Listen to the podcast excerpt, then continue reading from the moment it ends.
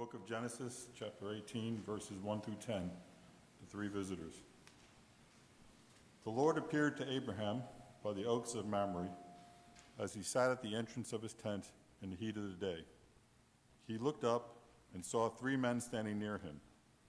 When he saw them, he ran from the tent entrance to meet them and bowed down to the ground. He said, My Lord, if I find favor with you, do not pass by your servant. Let a little water be brought, and wash your feet, and rest yourselves under the tree. Let me bring a little bread, that you may refresh yourselves, and after that you may pass on. Since you have come to your servant, so they said, do as you have said. And Abraham hastened into the tent to Sarah and said, Make ready quickly three measures of choice flour, knead it, and make cakes. Abraham ran to the herd took a calf, tender and good, and gave it to the servant, who hastened to prepare it. Then he took curds and milk and the calf that he had prepared and set it before them, and he stood by them under the tree while they ate. They said to him, Where's your wife Sarah? And he said, There in the tent. Then one said, I will surely return to you in due season, and your wife Sarah shall have a son. And Sarah was listening at the tent entrance behind him. A reading from the book of Matthew 25, verses 40 through 45, the judgment of the nations. And the king will answer them Truly I tell you, just as you did it to one of the least of these who are members of my family, you did it to me. Then he will say to those at his left hand, You that are accursed, depart from me into the eternal fire prepared for the devil and his angels. For I was hungry, and you gave me no food. I was thirsty, and you gave me nothing to drink. I was a stranger, and you did not welcome me. Naked, and you did not give me clothing. Sick and in prison, and you did not visit me. Then they also will answer, Lord, when was it that we saw you hungry or thirsty, or a stranger, or naked, or sick, and in prison? And did not take care of you? Then he will answer them, Truly I tell you, just as you did not do it to one of the least of these, you did not do it to me. May the living word of God speak, us, speak to us through these ancient words of Scripture. This morning marks the conclusion of our sermon series entitled Commitment Practices That Sustain Community. The first week of the series, we talked about promises, making them and keeping them, and how they form the backbone of our church community. Then we talked about living truthfully, how being truthful allows us to be authentic and care for one another as we are. Last week, we talked about gratitude and the practices that foster feelings of thankfulness to God for all of the abundant blessings in our lives and our church.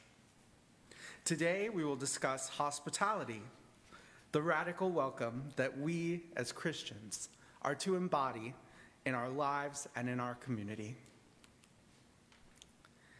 If you take some time to think about it, the practice of hospitality seems to run counter to our fast paced, goal oriented society where we are constantly on the move.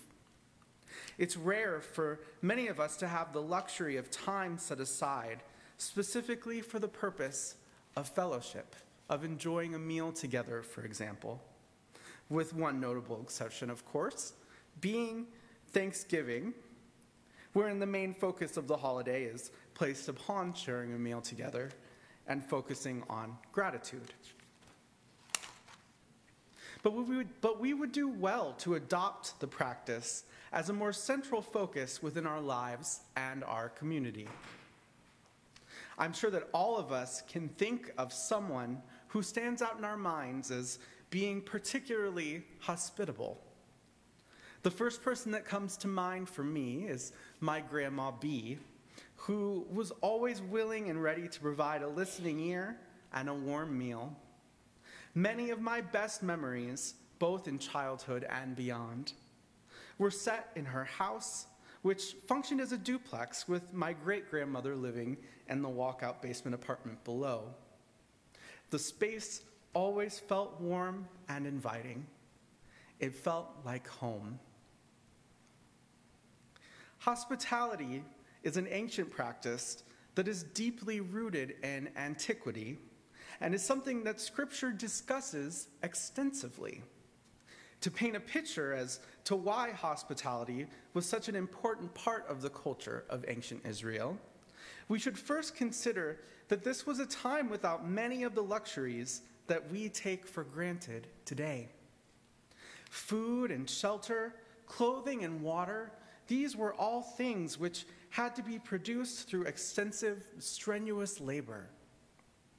And those who found themselves wandering would have to rely on the kindness of strangers in a foreign land to care for them, to help to meet their needs.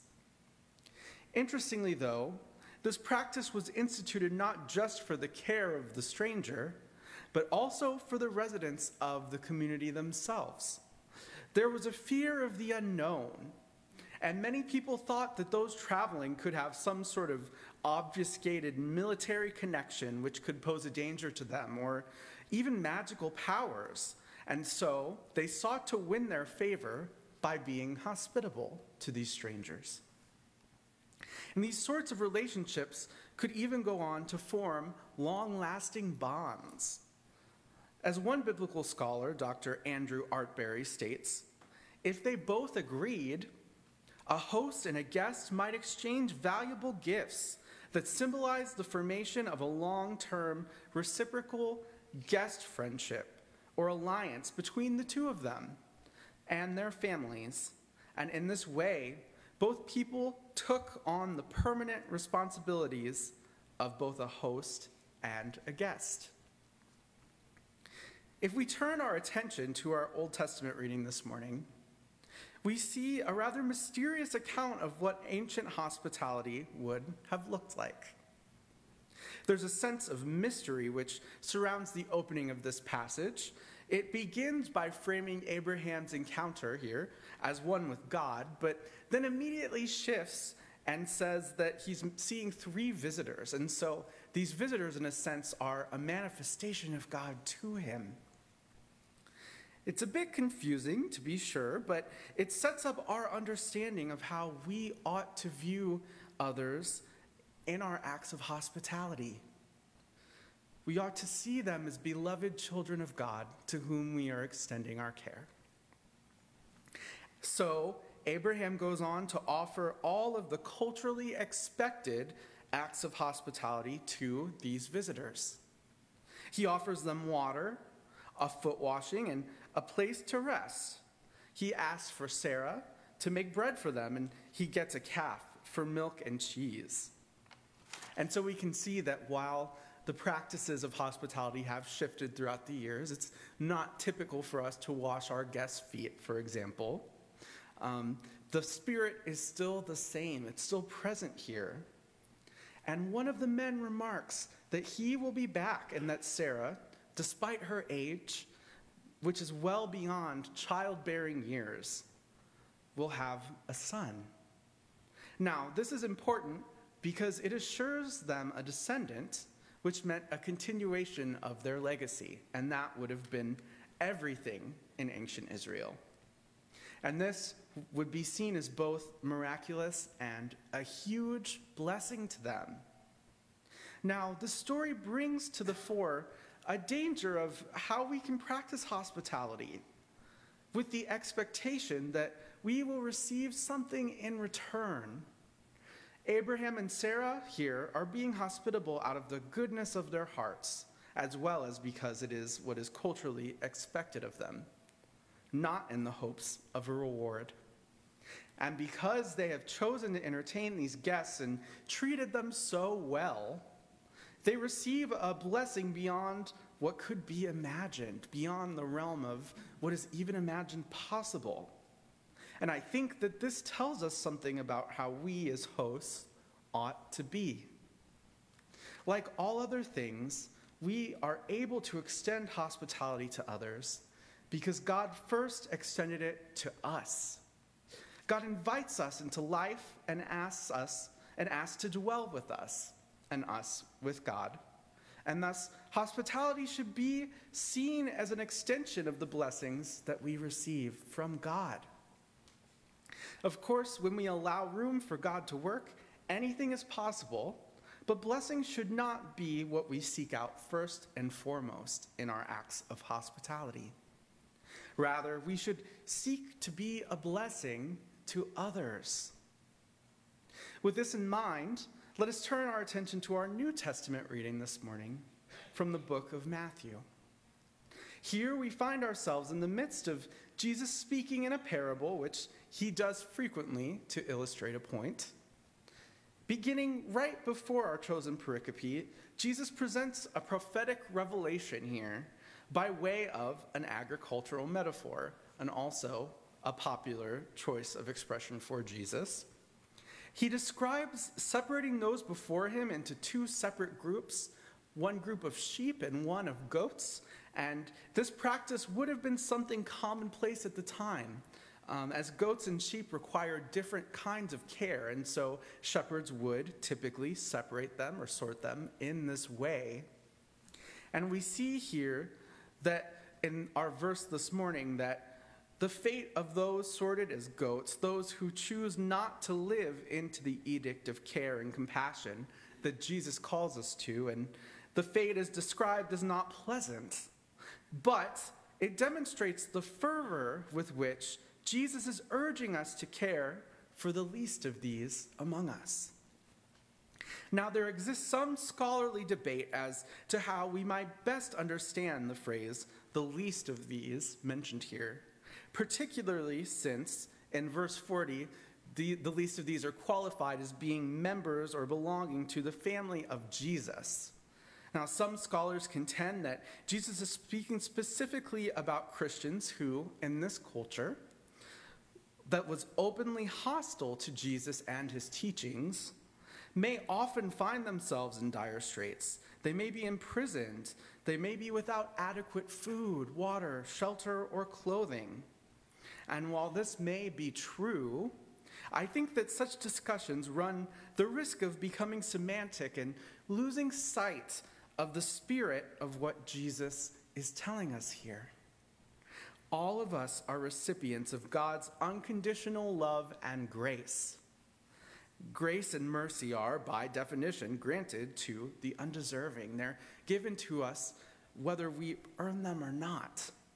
And so we should not consider ourselves to be the arbiters of who receives our care. Thus, I think that what may help us best understand these verses in our own context is to consider our own culture and our own society and understand that there are people in our society who are outcast, who are dejected and treated as the least of these. And of course, we should be open to other Christians, but we should be welcome to all of those who those who don't believe like us, those who look different than us, those who are different from us in every conceivable way. There's something so beautiful in this, opening our doors and opening our hearts to others, seeking the light of God in every face, and even in the places that we don't expect it. That is the work of God among us. Always doing something new, always doing something incredible beyond our understanding. We have to be open to that to grow and to flourish. Now, in these verses, what resonates so strongly to me is the identification of Jesus with the recipients of our care, with, the, with those who are described as the least of these. Truly, I tell you, just as you did not do it for one of the least of these, you did not do it for me. And Jesus says that he himself is just as the least of these. So if we turn others away, we are turning Christ himself away. Truly practicing hospitality means being intentional and open, even when it is inconvenient even when it's difficult. And what is hospitality in action if not caring for others, for welcoming them into our lives and spaces and embracing them? Thus, we have to be mindful that we give everyone a space at the table, even those with whom we disagree. And if we trust the process, we will all grow together. God's love and grace are transformative for individuals and communities alike. If we allow ourselves to be open to others, to give from a mindset of abundance, to open our minds and our hearts, that is where the work of the Spirit can truly come to fruition. So, how then can we as a community put hospitality into action? There are many things that we can do, and I believe that we do these things well. Things such as getting the word out about our church, letting people know that we are a welcoming and inclusive and diverse community, that we greet visitors and we invite them to fellowship with us. But the ongoing practice of hospitality is not something that is easy to quantify. It can't just be checked off a list. That is because hospitality is not merely about leaving the door open, it is a clear, continuous commitment to including others in our community, to sharing with one another the fullness of ourselves, our lives, our talents, our gifts, our friendship. For hospitality to be meaningful, there has to be follow through. And this is, of course, difficult to do, and it requires the kind of vulnerability that we spoke about a few weeks ago whenever we discussed living truthfully. To truly welcome others in, we have to be willing to share our whole selves, be present to one another through the ups and the downs and all of those times in between. The church is, after all, a home that surrounds us and is intertwined with our lives from baptism until burial, and as a community that seeks to continue to thrive. We have to commit ourselves to living into that fullness, into that radical welcome, and sharing ourselves with the world beyond us. The church is, after all, to be warm and inviting. It is to feel like home. Amen.